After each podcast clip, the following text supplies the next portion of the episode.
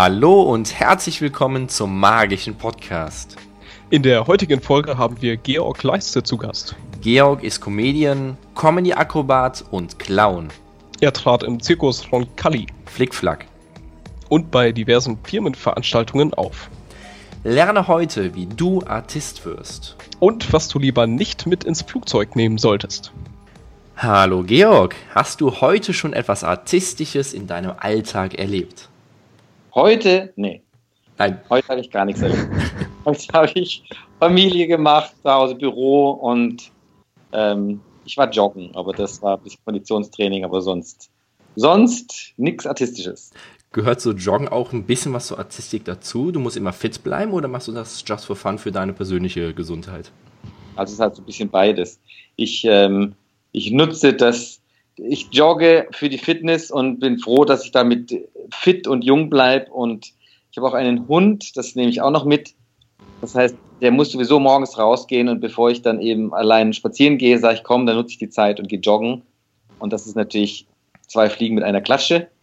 Und dann ähm, eben der Vorteil hat es, dass ich tatsächlich mich bewege, Konditionen bekomme und frische Luft und dadurch auch eben fit bleibe, was ich eben tatsächlich auch brauche auf der Bühne. Ähm, ja, das merke ich jetzt vor allem, wenn ich älter werde. Georg, erzähl einmal unseren Zuhörern, wer bist du, was machst du? Du bist Artist, unser erster Artist in der Podcast-Episode. Serie. Bitte. Ja, schön, gern. Ähm, wie gesagt, ich bin nicht wirklich nur Artist, ich bin Comedian, Comedy, Akrobatik, Artistik. Ähm, das heißt, es ist so ein Mix aus allem. Ähm, so habe ich auch die Ausbildung gemacht. Ich habe äh, die Dimitri-Schule gemacht, das ist sehr viele Jahre her. Das ist so eine Clownschule in der Schweiz, wo eben auch Akrobatik, Artistik gelernt wird. Und ähm, da habe ich die, die Basis her. Ich habe schon als Kind angefangen mit Seiltanz, mit Jonglage, mit Clownnummern und Hochseil gemacht. Und ähm, ja, bin ein bisschen daran geblieben. Äh, und da, das, das mache ich nach wie vor eben auf der Bühne, aber eben nicht eine reine Artistiknummer, sondern eben eine Comedy-Nummer und da baue ich eben Artistik-Sachen ein, Elemente. Was ich eben sehr interessant finde auch, dass eben so, so aus Effekten raus, eben, dass wenn unerwartete Geschichten plötzlich passiert, wie, wie so ein, ich mache eben so eine Pavarotti-Parodie zum Beispiel und dann klettert er irgendwo auf den Stuhl hoch und erschrickt sich dann und dann springt dann Salto vom Barocker runter und das ist eben, der Effekt ist dann eben super schön. So ein fetter Typ, der dann vom Barocker runterspringt und dann Salto, das ist dann eben ein unerwarteter, schöner Effekt und das liebe ich, diese Aha-Momente. Vielleicht muss man dazu sagen, äh, du hast ein Kostüm an, oder? Da habe ich ein Kostüm an, ja genau. Ich verwandle mich dann in Quick Change mäßig, das ist eine fast Zauberei bei euch. Ähm, zu Pavarotti von dünn in dick und der, dann gibt es so eine Playback-Show, der fängt an zu singen und dem passieren ganz viele Sachen, klettert dann auch irgendwann Sta Kleiderständer hoch und rutscht aus und dann klemmt er sich was ein, muss jetzt nicht genau benennen was. Und dann kommt die Königin der Nacht, weil es eben so weh tut und dann ähm, macht er da oben einen Handstand und das eben als fetter, dicker Pavarotti, das ist auch eben ein sehr schönes Bild. Und so nutze ich die Artistik, Artistik gerne ähm, so eingebaut, eben, dass es eben nicht eine reine Artistik ist, sondern eben was drumherum. Als, als Effekt oder als Mittel, genau. Wie kommen dir dazu die Ideen? Nimmst du die Nummer von irgendwem anders oder entwickelst du die zu 100% selbst? Hast du Regie dazu? Wie machst du das? Also die Grundlage ist, ist selber, ähm, aber die Ideen, dann arbeite ich mit Regie. Also es ist so eine, zum Beispiel jetzt, ich greife jetzt immer wieder die Pavarotti-Show ein, weil das ist so eine klassische Geschichte. Da habe ich eine Idee gehabt, ich wollte was Spezielles machen, habe überlegt, was kann ich machen, habe ich überlegt, ja, klassische Musik, die mag ich und was kann man machen. Und dann ist natürlich Pavarotti dick, das ist eine schöne Persönlichkeit, dachte ich, okay, die kennt man. Und dann habe ich angefangen zu überlegen, was kann anders, was kann der singen, das Stück geholt und mir dann auch sehr schnell einen Regisseur genommen und gesagt, hier vorgeführt, mir eine Idee gezeigt und haben wir zusammen brainstormt und haben geguckt, was funktioniert, was nicht. Und dann habe ich mich zurückgezogen, habe dann wieder vielleicht äh, drei Wochen äh, gebastelt und gemacht, geprobt, hingegangen, äh, zu ihm wieder wieder getroffen einen Tag und dann hat er wieder ähm, mit mir da weitergearbeitet und gesagt, ah, das ist super oder so oder gehen wir in die Richtung. Und so hat sich das dann entwickelt, bis man eine fertige Nummer hatte, fertig in Anführungsstrichen, weil dann konnte ich damit auf die Bühne gehen und dann habe ich quasi ein Jahr damit gearbeitet, bevor ich irgendwie dachte, so, jetzt ist er wirklich fertig. Ähm, und dann, und dann Varieté gemacht und ähm, eine Varieté spielst du dann einen Monat jeden Tag und dann feilst du dran und arbeitest dran und dann nach so einem Varieté hast du dann nochmal 50 Prozent geändert. Und so baut sich das auf bei mir. Also über viel Zeit. Ich bin jetzt kein Stand-up-Comedian, der eben mit der Zeitung was liest und ähm, das am Abend im Programm mit reinnimmt, sondern ich habe eigentlich so ein bisschen ausgefeilte, fertige Nummern, ähm, ja, die ich dann so präsentiere, wie eigentlich wie ein Artist, der seine, seine Kunst eigentlich erarbeitet, immer mehr. Es gibt so Parts, wenn ich so eine Show mache, ich bin im, sehr viel im Eventbereich auch und und da gibt es natürlich dann eben verschiedene Nummern und Zwischenmoderationen und da gibt es natürlich Improvisationsgeschichten, dass man dann äh, so auf die Leute eingeht oder Sachen aufnimmt oder eben extra sogar Parts, mit denen man improvisieren kann, aber die Hauptnummern sind dann eben zu 80 Prozent, eigentlich haben die so ein, so ein Korsett, wo dann eben das abläuft, genau. War das bei dir so, dass du auch erst quasi deinen Körper aufbauen musstest, dass du trainierst, dass du überhaupt diese Akrobatik und die Artistik erlernen musstest, um überhaupt äh, später sagen zu können, okay, ich möchte jetzt äh, diese Nummer spielen? Naja, ich habe ja tatsächlich eben so eine Schule gemacht. Also vorher habe ich angefangen mit, schon als, als Kind, als Jugendlicher in der Schule mit äh, Jonglieren und Seiltanz und das ist natürlich ein Training, Training, Training. Und da habe ich dann auch noch keine Nummern, sondern habe ich einfach eben trainiert und dadurch das Training baut sich natürlich dann auch die, Muskel, die Muskeln auf und die äh, Körperspannung. Und dann habe ich die Ausbildung angefangen und dann spielt das alles ein bisschen ins Eins. Dann gibt's, haben wir Improvisation gehabt, Pantomime gehabt, Tanz gehabt ähm, und eben auch Akrobatik, Artistik, Stimmlehre. Und dann kommt das alles so zusammen und dann baut sich das alles parallel auf. Das heißt, ich habe jetzt nicht angefangen, ähm, ins Fitnessstudio zu gehen, mich aufzuproben, um irgendwas zu machen, sondern es ist die Übungen, auch ein Salto, da springst, fängst halt erstmal an, ähm, das Tempo zu üben und dann die Koordination und die, die Beine hochzuziehen, dass du es halt so aufbaust, dass du es eben jeden Tag sprachen kannst und eben nicht einmal zufällig, wenn du fit bist, oder dass du es eigentlich auf jeder Bühne und auf jedem Boden und in jeder Situation machen kannst. Und das ist dann eben so eine Basis drauf. Und die habe ich tatsächlich über drei Jahre dann so eine Schule aufgebaut und nachher trainierst du halt immer weiter. Verfeinerst und ähm, baust neue Sachen dazu. Wenn du jetzt so eine Nummer, sagen wir es mal, bühnenreif hast, du meintest ja gerade eben, nach so einem Varieté hast du nur 50% geändert, aber wenn du zum ersten Mal damit auf eine Bühne gehst, wie ja. lange spielst du so eine Nummer in der Regel? Mehrere Jahre am Stück? Ist die irgendwann ja. ausgepfeilt? Wie kann man sich das vorstellen bei dir? Also es sind tatsächlich mehrere Jahre am Stück. Ähm, da ich vor allem eben, dass ich nicht in dem, im Fernsehen, ich mache immer, habe immer wieder Fernsehshows, da bin ich dabei, aber ich bin nicht so fernsehpräsent, ich habe keine eigene Fernsehshow oder so. Das heißt, ich bin in der Öffentlichkeit eigentlich nicht wirklich bekannt. Ähm, in Events, die, da gibt's, es gibt hunderte von Firmen, die jedes Jahr Weihnachtsfeiern machen oder Jubiläen oder Siemens oder Tagungen oder Messen oder irgendwelche Geschichten. Und da bin ich sehr da kann ich eigentlich sehr lange auftreten oder international auch. Bin auch gerne eingesetzt in internationalen äh, Firmen, weil ich eben sehr wenig verbal mache, das meist eben visuell ist. Und dadurch ähm, habe ich eine Nummer, die kann ich, oder habe ich verschiedene Nummern, die kann ich sehr lange spielen, die sich dann allerdings auch mit der Zeit weiterentwickelt. Das heißt, vielleicht moderner wird oder die Musik ich hatte vor vielen, vielen Jahren mit meinem Kollegen ein, als Duo gearbeitet, mache ich auch nach wie vor noch solistisch und als Duo. Ähm, mit Thomas Bruchhäuser, TB, habe ich zusammengearbeitet. Ähm, und da haben wir als erstes so ein Rock'n'Roll gebaut und da haben wir die Beatles, einen Beatles-Song gehabt dafür als Rock'n'Roll. Und dann später, irgendwann haben wir gemerkt, dass eigentlich ist das zu altbacken geworden. Und dann sind wir irgendwann auf die Blues Brothers Jailhouse Rock übergegangen, die eigentlich auch schon altbacken sind, aber sind trotzdem in einer anderen Form so modern und so powerful, dass das einfach äh, nach wie vor super ist und funktioniert. Und der ganze Rock'n'Roll hat sich dann auch einfach immer wieder neu entwickelt und weiterentwickelt, aber nach wie vor mache ich den Rock'n'Roll. Jetzt unterdessen mit einem neuen Partner, Manu Schunter. Ähm, seit vier Jahren arbeite ich mit dem zusammen weil mein anderer Partner sich zurückgezogen hat und jetzt eine Regie macht und eine Firma hat, wo er Events gestaltet und macht. Ähm, und, aber nach wie vor mache ich diesen Rock'n'Roll zum Beispiel in einer anderen Form, aber er existiert immer noch, seit vielen, vielen, vielen Jahren. Wow. Ja. Wenn du dir jetzt mal so deine Bühnenkunst, so alles, was du auf der Bühne machst, vorstellst, wie kannst du das möglicherweise in einem einzigen Satz zusammenfassen?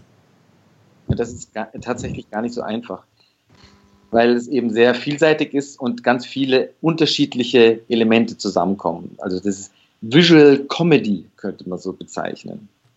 Also, das ist ein schöner Ausdruck, aber tatsächlich Clownerie drin, Pantomime drin. Es ist auch trotzdem verbal, wird gesprochen, dann ist Artistik drin, dann ist Akrobatik drin und ähm, ja, und Tanz. Also es ist so ein Mix aus allem. Deswegen ist es gar nicht so ganz einfach ähm, zu erklären. Und es ist auch, am, auch gar nicht so einfach, zum Beispiel auch im Fernsehen. Deswegen bin ich wahrscheinlich auch nicht so oft im Fernsehen mit diesen Geschichten, weil es nicht so einfach ist einzufangen, weil es live super wirkt. Und im Fernsehen muss es eigentlich fast ein bisschen ähm, inszeniert sein. Und dann oder, oder sogar richtig geteilt oder von allen Seiten oder dann mal nur geschnitten oder sowas oder nur das Gesicht oder so Sachen, dann wird es auch gut kommen. Und es funktioniert auch im Fernsehen, aber eben nicht. Zum Beispiel so eine Stand-up-Geschichte ist einfach einfacher, weil man dann zuhören kann, kommt ein Gag, Backpointe und dann kommt das nächste und dann, ähm, das ist in meinem Bereich eben eigentlich nicht so. Das ist eben eigentlich mehr eine Live-Nummer und aber eben auch schwer zu beschreiben. Kannst du genau darauf mal eingehen, weil das gibt es auch bei vielen Zauberkünstlern so, dass man live viel, viel besser rüberkommt, als wenn man das zum Beispiel sich im Nachhinein den eigenen Auftritt zum Beispiel auf dem Film oder auf dem Video dann anguckt. Woran kann das genau liegen? Du meintest gerade eben ein bisschen was Nähere dran, andere Ausschnitte. Was genau kann das sein? Vielleicht die Atmosphäre. Ja, definitiv die Atmosphäre. Also als Comedian sowieso ist natürlich, ich meine, gut, wenn du im Fernsehen ein Publikum hast von, von äh, von ab 100 aufwärts Leuten, kann natürlich auch eine tolle Stimmung sein, aber da muss man auch aufpassen. Es kann auch da die Kameras, die ja dann vor einem stehen, da kann man auch schnell den Kontakt verlieren oder ähm, man spielt dann für die Kameras und es ist plötzlich, man hat nicht mehr den wirklichen Kontakt. Und so ein Comedian lebt ja mit dem, mit dem Publikum eigentlich, auf Reaktion und darauf, das baut dich auf. Das, da, ich kenne es, wenn Leute gut reagieren, dann spiele ich einfach besser. Das ist einfach so. Das ist so ein Geben und Nehmen. Das ist einfach, ich kenne die wahrscheinlich auch, wenn die Leute jubeln und begeistert sind, das hypt dich und das hypt die Leute und das ist so wie so ein Zusammenspiel. Und das ist eben im Fernsehen oder im Film, im Film ist ja noch mehr, da gibt es eben kein Publikum und da muss das einfach alles so kommen, das ist definitiv schwieriger. Also da musst du ähm, sehr professionell sein, um das dann so gut rüberzukriegen als auf der Live-Bühne. Ich meine, wie gesagt, im Fernsehen gibt es auch oft Publikum und wenn das dann, aber da habe ich auch schon oft erlebt, äh, bei so Shows, da wird es übertragen, irgendwie auf Kameras, äh, auf äh, Leinwänden oder sowas und dann gucken die Leute auch nicht mehr auf dich, sondern gucken auf die Leinwände plötzlich. Und auch schon da verlierst du eigentlich, oder die Leute, weil sie eben schon plötzlich konsumieren und nicht mehr live gucken. Das ist eigentlich seltsam. Aber spannend. Ähm, ich liebe trotzdem sehr Fernsehen und auch Film zu machen, weil ich sehr tolles Medium finde. Und vor allem macht viel Spaß. Aber so die Live-Shows, die sind eben eigentlich erfolgreicher bei mir, ähm, wenn es tatsächlich live ist. Ja. Heißt das, dass kleinere Veranstaltungen für das Publikum, für die Atmosphäre besser sind als große? Naja, also das kann man auch so nicht sagen. Ich habe, sondern auch klein kann ja auch plötzlich 25 sein. Ich habe bei Hochzeiten, Geburtstagen oder sowas aufgetreten, aber plötzlich nur 25 Leute, wo ich dann völlige Panik geschoben habe. Als Comedian plötzlich 25 Leute, das ist, kann ja völlig in die Hose gehen. Aber die, da habe ich plötzlich ein Publikum gehabt, die begeistert waren. Das also war super ab, bei mir war es immer so das Ding ab 60 bis 100 war es eigentlich ideal oder super. Bis 300 ist auch toll. Alles, was noch, ja, bis 500 geht, ist alles gut. Was noch größer wird, musst du eigentlich dann mit Übertragung machen, weil ich eben mit Mimik mache oder eben kleine Sachen oder die, der Ausdruck, der, den sieht man dann einfach auf die Ferne nicht mehr. Und dann musst du halt dann tatsächlich über den Medium, Medium ähm, Leinwand gehen. Und ich bin eben auch in der Längstes Arena aufgetreten. Äh, und ich meine, das ist natürlich, ja, ich meine, für mich war es, musste ich sowieso, weil du hast eine andere Nervosität, musst du sagen, okay, ich tue so, als wären es 100 wären. Und dann funktioniert es auch. Aber das Ganze ist natürlich dann, wird dann sehr anonym. Ich meine, du kriegst die Leute einfach einzeln nicht mehr mit, sondern es wird dann ein, eigentlich wie so eine, doch eine Masse. Ähm, wenn die natürlich dann jubeln, ist natürlich dann auch unfassbar. Aber schlussendlich hast du, oder ich auf jeden Fall nicht mehr so den Bezug zu jedem. Ich meine, wie willst du den aufbauen? Das ist einfach schwer. Und das ist dann in einem kleineren Rahmen, also von 100 auf 300 oder 600, da hast du dann trotzdem eine andere Bewegung, andere Schwingung zwischen den Leuten. Also für mich ist so, so ideal zwischen, zwischen 100 und, und, und 600 Leuten oder sowas, das ist eigentlich perfekt. Aber jetzt, aber vor zwei Wochen bin ich in Berlin aufgetreten, da hat man ein Seminar tatsächlich für Siemens, darf man vielleicht gar nicht so nennen, der Name ist egal. dann, äh, die hatten internationale Leute eingeladen, da war ich mit meinem Partner und es waren eben auch 2000 Leute und da weiß man eben nicht, springt der Funke über, springt er nicht über. Da sitzen 90 Prozent auch nur Männer, international. Aber wenn die dann kommen und dann dabei sind, und dann waren sie auch noch an Tischen wie auf dem Event gegessen vorher oder, oder sind wir mal zwischendrin, aber wenn die dann wirklich kommen, das ist natürlich dann schon ein ganz besonderes Erlebnis. Das, das macht natürlich dann auch Spaß. Das ist natürlich dann schon super. Wow, sehr schön. Wie sieht ja. das bei dir aus, wenn du so einen großen Auftritt hast, einen kleinen Auftritt, egal, auf jeden Fall einen Auftritt. Wie bereitest du dich davor? Also bei uns Zauberkünstlern ist es meistens der Fall, wir machen ein paar Sprachübungen, Sprechübungen, sodass die Stimme aufgewärmt ist und vielleicht noch ein bisschen was den Körper. Was machst du dort? Also ich bereite mich eigentlich schon fast Tage vorher vor, äh, innerlich. Also ein bisschen, wenn ich einen Auftritt habe, wenn ich Varieté bin, dann bist du jeden Tag, dann kommt die Routine, dann irgendwie nicht, dann ist es, dann bist du irgendwann drin. Aber wenn du jetzt einen Auftritt hast, also ich bei mir ist es so, dann geht die ganze, ganze Körper, fängt sich ja darauf einzustellen, mein, mein, was esse ich, was nicht, geht es mir gut, ich will fit sein, ähm, ich will nicht zu schwer sein. Das heißt, irgendwie bin ich auch für meine Familie zum Beispiel nicht mehr ansprechbar. Das ist, hat, ist so, also ansprechbar schon, das ist äh, natürlich jetzt übergriffen, aber irgendwie komme ich dann so einen Auftrittsmodus und dann, umso näher es hinkommt, umso, zum Beispiel würde mich stören, jetzt vor ins Kino zu gehen oder so, oder jetzt groß essen oder irgendwas, da, das, das funktioniert bei mir eben nicht mehr. Und dann bereite ich mich vor, ich mache dann, komme ich hin, dann muss ich meine Sachen aufbauen, Requisiten aufbauen, dann machst du Soundcheck und das ist eigentlich ja dann alles dieses Licht einrichten und dann nach, nach, nachher tatsächlich Übungen, um sich warm zu machen, dass man keinen Muskelriss kriegt oder irgendwas oder eine Zerrung und mit der Stimme und allem drum und dran. Und ähm, ja, so konzentriert sich es immer mehr bis zum Auftritt eigentlich dann hin. Läuft das Ganze wie ein Automatismus bei dir ab? Oh. Also weil du sagst, dass du in diesem Modus drin bist?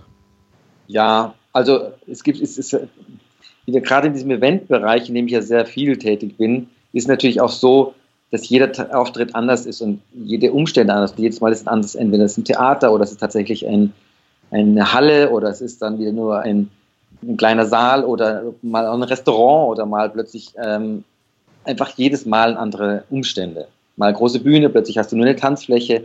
Dann, das ist einfach und du weißt auch nie, wie die Le Leute drauf sind. Und das, ich meine, ich bin ja tatsächlich seit 30 Jahren jetzt in diesem Business drin, aber nach wie vor habe ich immer diese Spannung und immer diese Hoffnung, und ich meine, eigentlich zu 90, 99 Prozent funktioniert es ja, aber irgendwie hast du immer die Panik, dass irgendwas sein könnte, das nicht funktioniert. Und ähm, die kann ich auch nicht abbauen. Und viele Kollegen meinten, das ist eigentlich auch gut, weil dann hast du, wie der Adrenalin ist da. Und du dadurch kommt auch diese Spannung zustande, die es eben dann auch lebendig macht. Und es ist dann eben auch nicht abgedroschen, auch wenn ich eben eine Nummer schon tatsächlich seit Jahren mache, ähm, auch wenn sie sich verändert hat mit der Zeit, aber trotzdem ist es ja diese Nummer. Und ich habe auch Kollegen, die mich gefragt haben, ja, ist es nicht langweilig oder was? Aber ich komme dann so rein, wenn ich dann, ich belebe die dann halt so ähm, und dass sie dann eben im Moment die Nummer ist und als wenn sie eben gerade neu wäre oder ich im Moment mache. Und das ist vielleicht auch der Erfolg und das ist eben auch die Spannung und die Nervosität, die vorher da ist, ähm, dieser Fokus da drauf und deswegen, ob das so ein immer dasselbe ist, weiß ich nicht, aber in der Form vielleicht doch auch, ja. Hm. ich weiß nicht, ob ich die Antwort, äh, die Frage Ja, doch, doch. Wie gefährlich ist denn die Akrobatik oder Artistik, die du machst? Also im Gegensatz zu unseren, äh, zu den Zauberkünstlern, äh, ist es in den meisten Fällen nicht gefährlich, selbst wenn es fürs Publikum so aussieht, in den meisten Fällen, nicht immer. wie, ist das, wie ist das bei dir? Wie sieht das aus? Also es ist, kommt ein bisschen drauf an natürlich. Wenn ich diesen Handstand oben auf diesem Kleiderständer mache, dann ist es relativ ungefährlich, obwohl es halt sehr spektakulär ist. Wenn ich den Salto vom Stuhl springe, ist das schon eine gewisse Gefahr, das ist klar. und ich habe früher auch mit meinem Partner gearbeitet, hatte dann eben auch zum Beispiel ein Festival gehabt in Hannover, die Herrenhauser Gärten, super, äh, das kleine Fest im großen Garten, ganz tolles Festival mit 100 Künstlern, ich kennt sie vielleicht. Ähm, und da spielt man dann dreimal am Tag, dann nachmittags, da kommen dann eben 3000 Gäste in den Garten, in den, ziehen von einer Bühne zur anderen und man tritt dreimal auf, dreimal 20 Minuten. Und da habe ich es eben auch zum Beispiel so gehabt, dass nach einer Woche, da hat man ja schon einiges gespielt. Und dann, man kennt die Bühne, man kennt alles. Ähm, und da habe ich, haben wir immer am Nachmittag gespielt, am späten Abend und einmal abends dann eben. Abends war es dann auch stockdunkel. Wir hatten eine schwarze Bühne und einen, das ist ja alles draußen, einen Scheinwerfer auf die Bühne geknallt. Das heißt, es war eigentlich alles schwarz, man hat eigentlich gar nichts gesehen. Und jetzt haben wir einen Wurfsalto gemacht. Das heißt, mein Kollege, ich springe in seine Hände und dann gibt es halt raus und ein Salto und dann bin ich hier gelandet. So. Spektakulär, super, Leute lieben es und ähm, ich, ich habe meinen, meinen ganzen Berufslaufbahn immer Respekt gehabt davor, ähm, weil halt ich halt immer trotzdem die, das, es kann halt immer was passieren. So.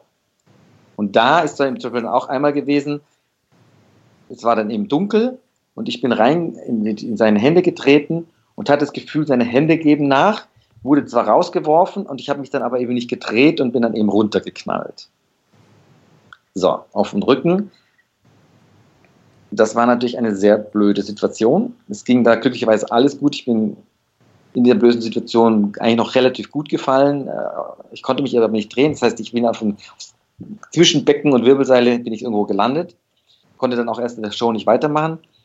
Ähm, und das hat dann ein bisschen gebraucht, bis es wieder ging, aber es war nichts Schlimmeres passiert.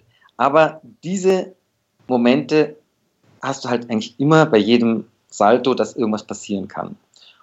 Ähm, und das schwebt eigentlich immer mit und dieses Prickeln, was eben die Leute eben auch haben, weil es immer gefährlich ist, aber dieses bisschen Panik, deswegen bin ich ja wahrscheinlich ein bisschen aufgeregt, schwingt halt immer ein bisschen mit. Und deswegen ist es auch mit der Ernährung, mit das, was du isst vorher, dass du nicht zu schwer bist, dass du da eben den Saal doch drehst, dass du fit bist. Ich weiß auch nicht tatsächlich, was es war, ob es ein Blackout war oder ob äh, was auch immer. Ich meine, es gab ein paar Unfälle in diesen 30 Jahren, die ich auf der Bühne bin, relativ wenige.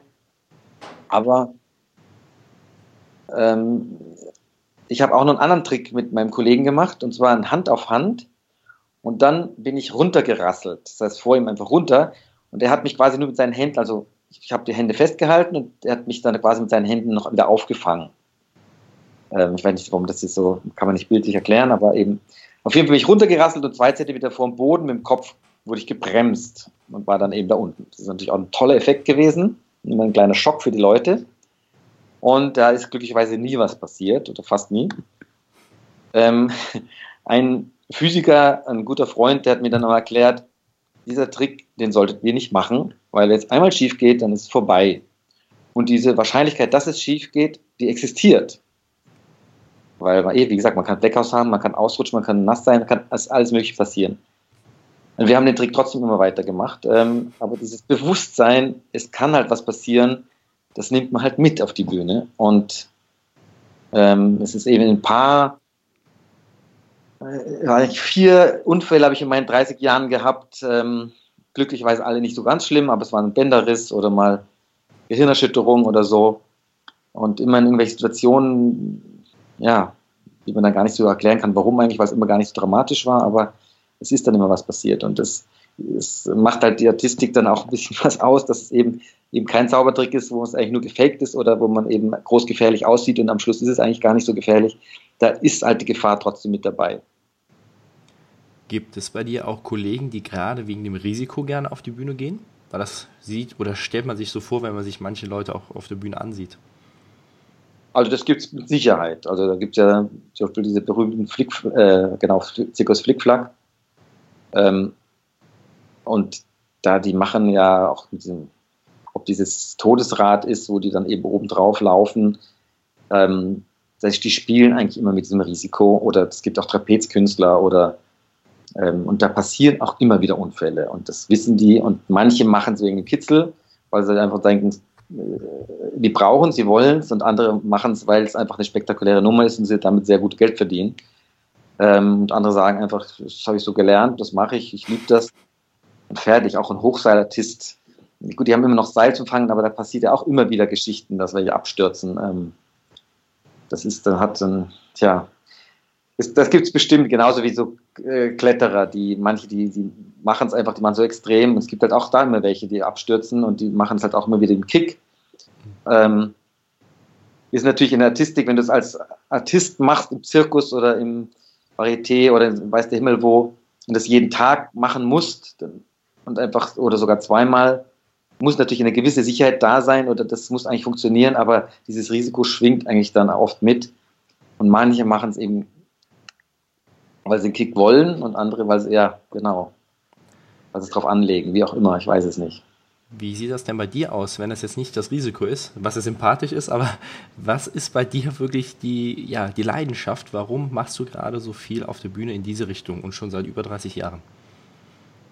Ja, weil mir diese Kombination, mir, läuft, mir, mir gefällt sowieso grundsätzlich das körperliche Arbeiten, das macht mir Spaß. Und mich körperlich ausdrücken, ob es pantomimisch ist oder eben ähm, was zeigen im Körper oder bewegen. Ähm, das macht mir Spaß.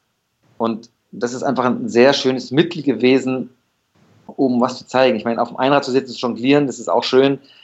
Da muss aber für mich ein bisschen mehr kommen. Was ich auch mache, ist zum Beispiel eine Seilnummer, wo zehn Gäste aus dem Publikum geholt werden, zehn Herren möglichst, die ein Seil halten, fünf auf jeder Seite und ich steige drauf und balanciere oben drauf und jongliere oben drauf. Als dicke Ballerina, äh, oder als ähm, Pavarotti auch eben, als diese Pavarotti-Figur. Und das ist jetzt nicht so gefährlich zum Beispiel, aber das ist eben auch spektakulär, weil für die Leute was passiert, was sie sich nicht vorstellen können. Und ich baue das dann auf, hole die Leute raus mit vielen Gags, mit Witzen und so, baue die alle auf.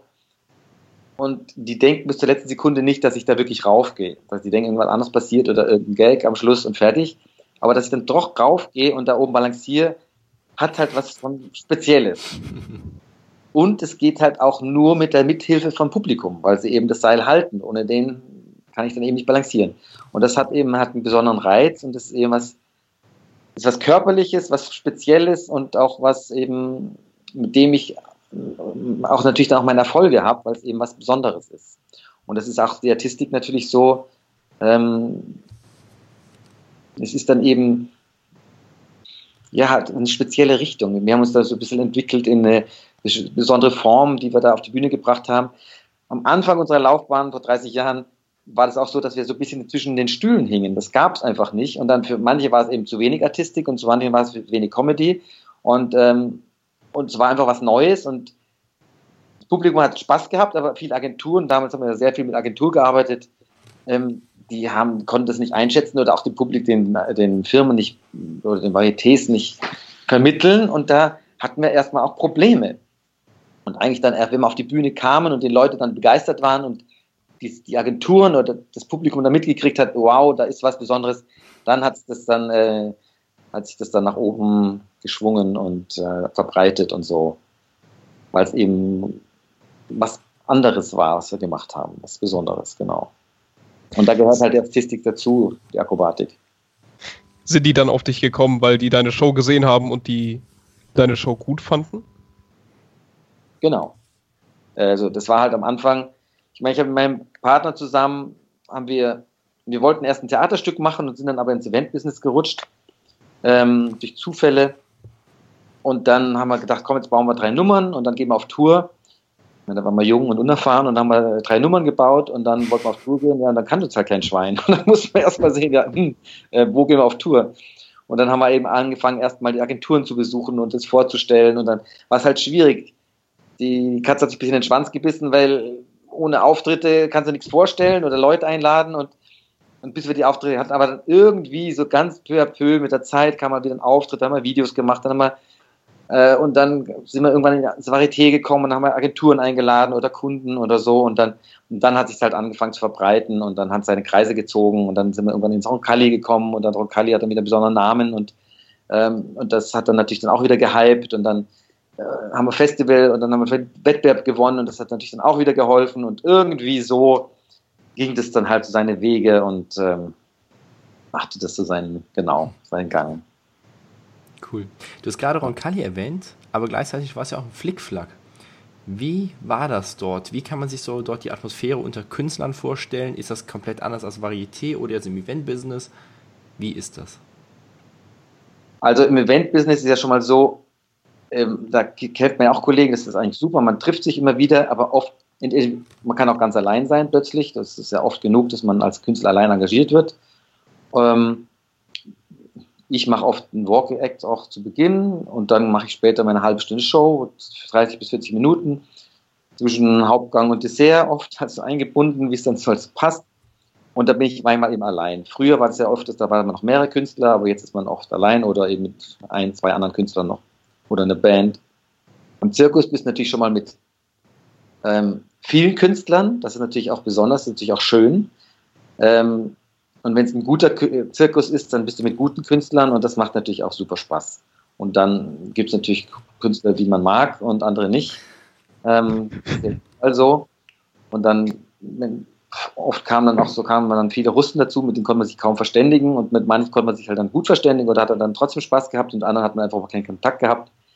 Ähm, das ist, kann man einfach so pauschal auch gar nicht sagen. Das ist einfach, ich meine, das Zirkusleben ist sowieso ein ganz eigenes. Und ich habe auch nie die Zirkus Roncalli Tour gemacht, sondern eigentlich immer nur Projekte. Zum Beispiel einmal so Höhner Roncalli.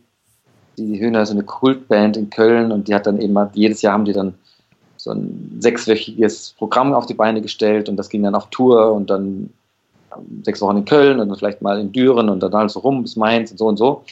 Und da war ich dann eben, ich habe sechs Jahre mit denen dann, also immer so projektmäßig rumgezogen, bis sie irgendwann gemerkt haben, also sie müssten auch mal jemand anderen haben, einen anderen Comedian oder so. Oder, und dann haben wir auch was gewechselt.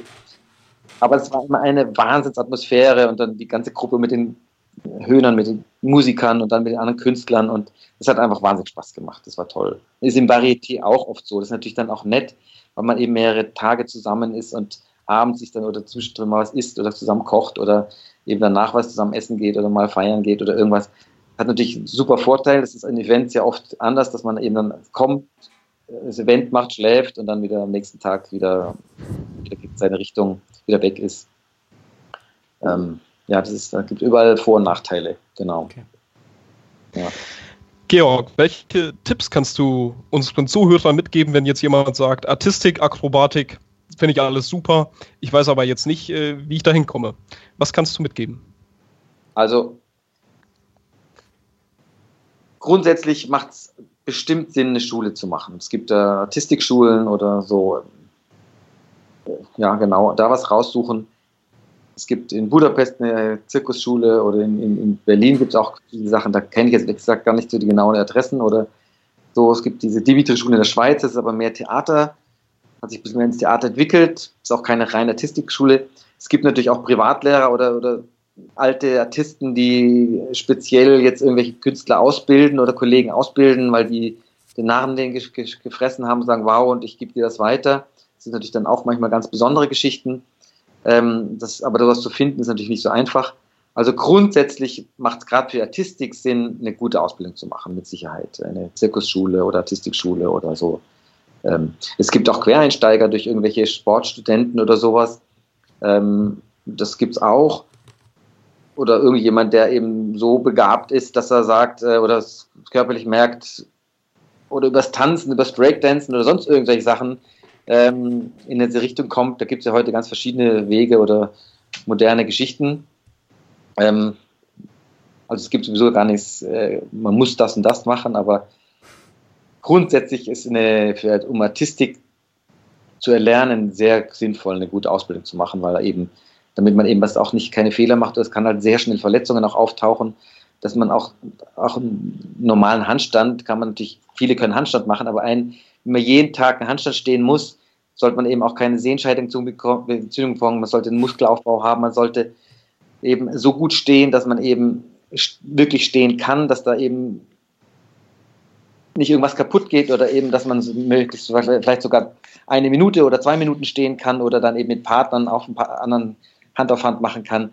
Und dafür braucht man natürlich einfach eine, also das kann man sich alles, alles selbst aneignen, aber da kann man sich eben auch sehr viel schnell Fehler äh, an, aneignen und das ist natürlich dann sehr, sehr mühsam, auch die wieder rauszukriegen. Und da helfen, helfen gute Lehrer, ähm, damit das direkt richtig aufgebaut wird und eine solide Geschichte ist. Eben wie gesagt, gerade wenn man im Zirkus arbeitet und sowas, dann ist es halt oft täglich zweimal und, und da geht es eine Saison durch, neun Monate oder sowas und das muss man erstmal durchstehen. Ich meine, das ist brutal.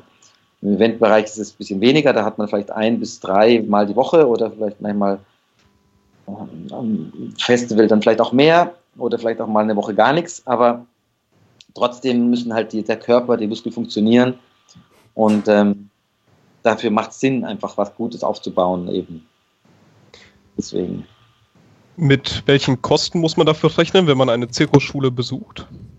Oh, da kann ich gar nichts zu sagen. Das ist unterschiedlich. Da gibt es Förderungen auch oder äh, mein Kollege hatte BAföG bekommen für, für unsere Schule, das ist aber, wie gesagt, schon eine ganze Weile her. Ähm, und Zirkusschulen, das weiß ich ehrlich gesagt gar nicht. Das Kannst du so einen Anhaltswert sagen? Nein, überhaupt keine Ahnung. Da müsste man auch, wahrscheinlich auch jede Schule anders und dann ist es auch anders, ob du, ob du nach China gehst oder wenn du da überhaupt genommen wirst ähm, oder nach Russland oder nach Budapest oder äh, nach Berlin. Also das ist wahrscheinlich jede Schule, ob es eine Staatsschule ist, ob es eine Privatschule ist und also da muss man sich dann, aber heutzutage durchs Internet kann man es ja relativ einfach dann wahrscheinlich, wenn man die Sachen finden und dann auch rauskriegen, ähm, was das kostet oder mit was man rechnen müsste. Ja. Wie sieht das aus, wenn du aus der heutigen Perspektive mit deiner gesamten Erfahrung, wo du gerade stehst, deinem 18-jährigen Ich etwas empfehlen dürftest, um wieder so weit zu kommen, vielleicht in einer etwas kürzeren Zeit, um eine Abkürzung vielleicht zu gehen? Was würdest du diesem 18-jährigen Ich, diesem Georg, empfehlen? Also, das ist natürlich eine, spezielle Frage, denn jeder hat und jeder geht seinen Weg und manche. Also ich für meinerseits, ich war schon eben als Kind so begeistert von dieser Richtung, dass ich meine, meine Schule abgebrochen habe, weil ich also meine Grundschule, also ich bin mit 17 aus der Schule gegangen, weil ich unbedingt sofort auf diese Dimitri-Schule gehen wollte und anfangen wollte zu lernen und diese, äh, diese Clown-Artistik, die ganzen Sachen lernen wollte und jeden Tag proben und üben und wollte. Und später habe ich gedacht, ach gut, ein, zwei Jahre länger noch die Schule weit fertig zu machen, was da eine andere Aus eine andere äh, Entwicklung, ein anderes Lernen ist, ähm, das hätte mir nicht geschadet. Und, ähm, und auch mit der Schule, der Ausbildung, die ich gemacht habe, habe ich auch gedacht, wenn ich ein bisschen reifer gewesen wäre, hätte ich dann vielleicht auch noch andere Sachen auch noch anders mitgenommen. Aber gut, das war halt mein Schicksal. Ich war so im Sog drin in dem Strudel und mein Vater hat gesagt, also ich wollte ja schon mit 15 wollte ich von der Schule gehen. Er hat gesagt, nee, bis 17 musst du mindestens gehen. Und das habe ich dann halt wörtlich genommen. Und im Nachhinein hätte ich, hätte ich gerne vielleicht sogar noch eben meine 12. Klasse, 13. gemacht, um einfach da ein bisschen noch ähm, in Geschichte, in allem Möglichen auch noch mal, oder wie auch immer, mehr Allgemeinbildung und so und so zu bekommen und Sprachen und so. Aber da war ich halt so fokussiert, war halt, existierte bei mir nicht. Deswegen und das ist halt dann bei jedem wahrscheinlich auch anders. Und ich, wir hatten auch äh, Kollegen, wir waren vier in unserer Ausbildung, die waren 17 ähm, und der älteste war 27 und der hat eine ganz andere Reife mit reingebracht.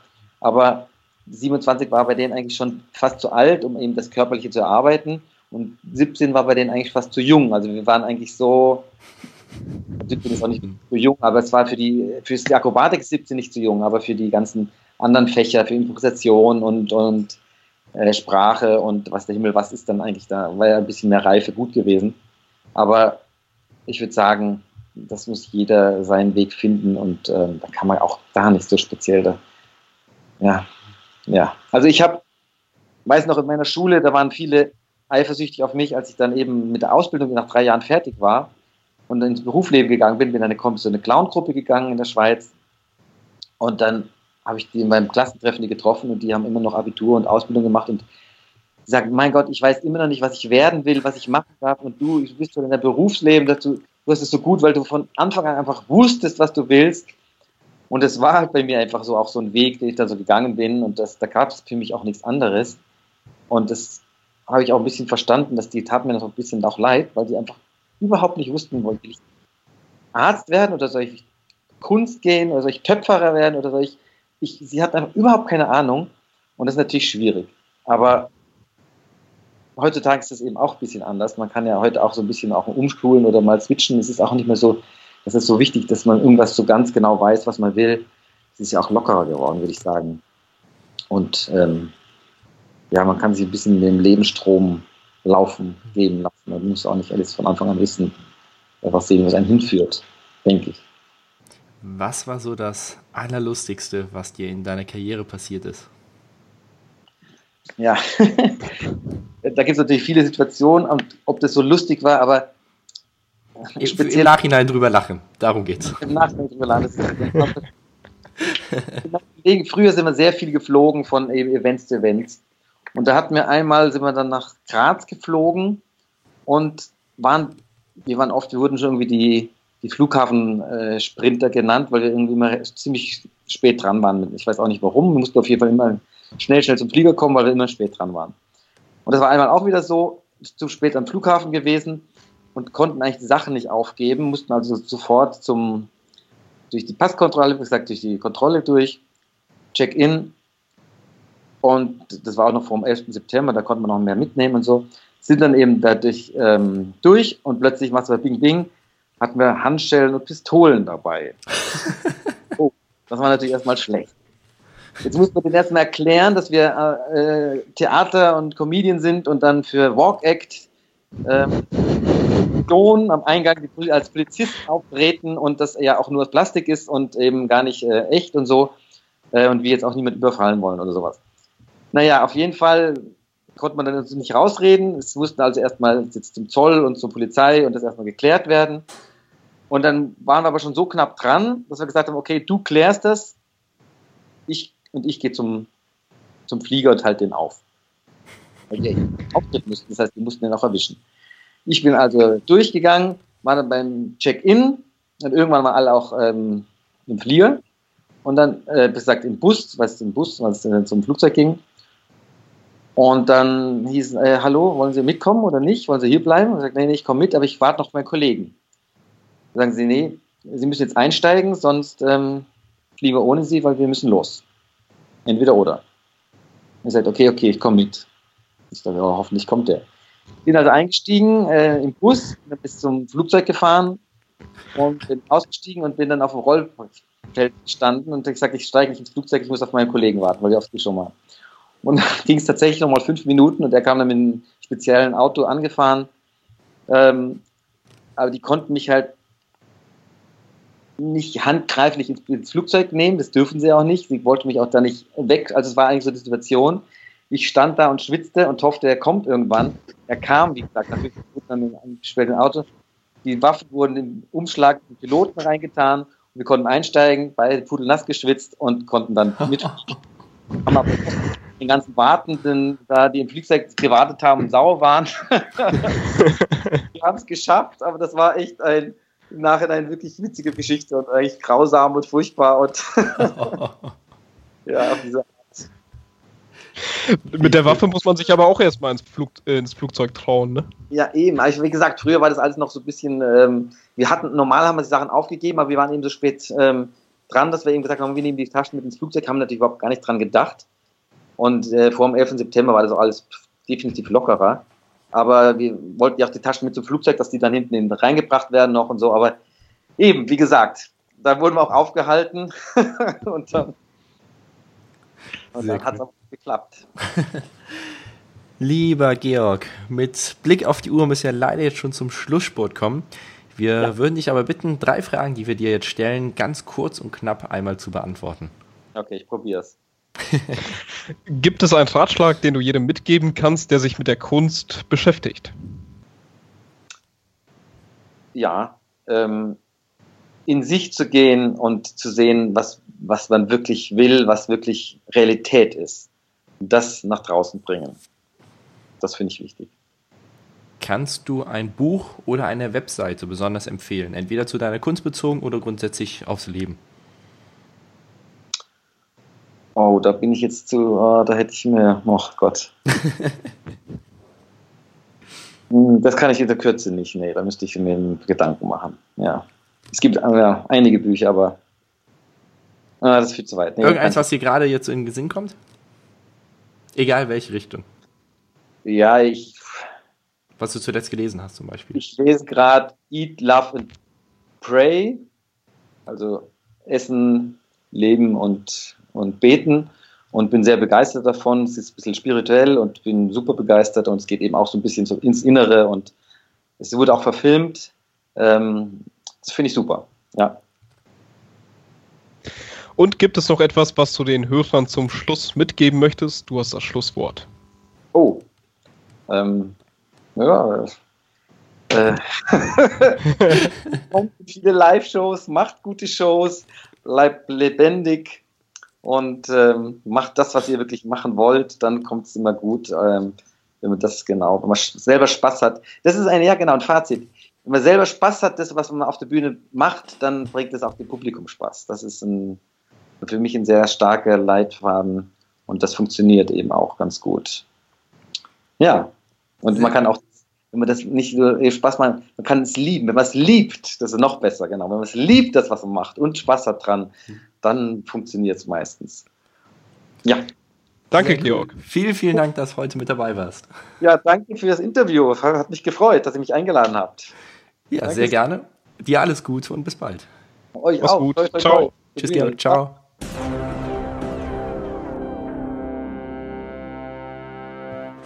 Ende, Schluss aus, fertig.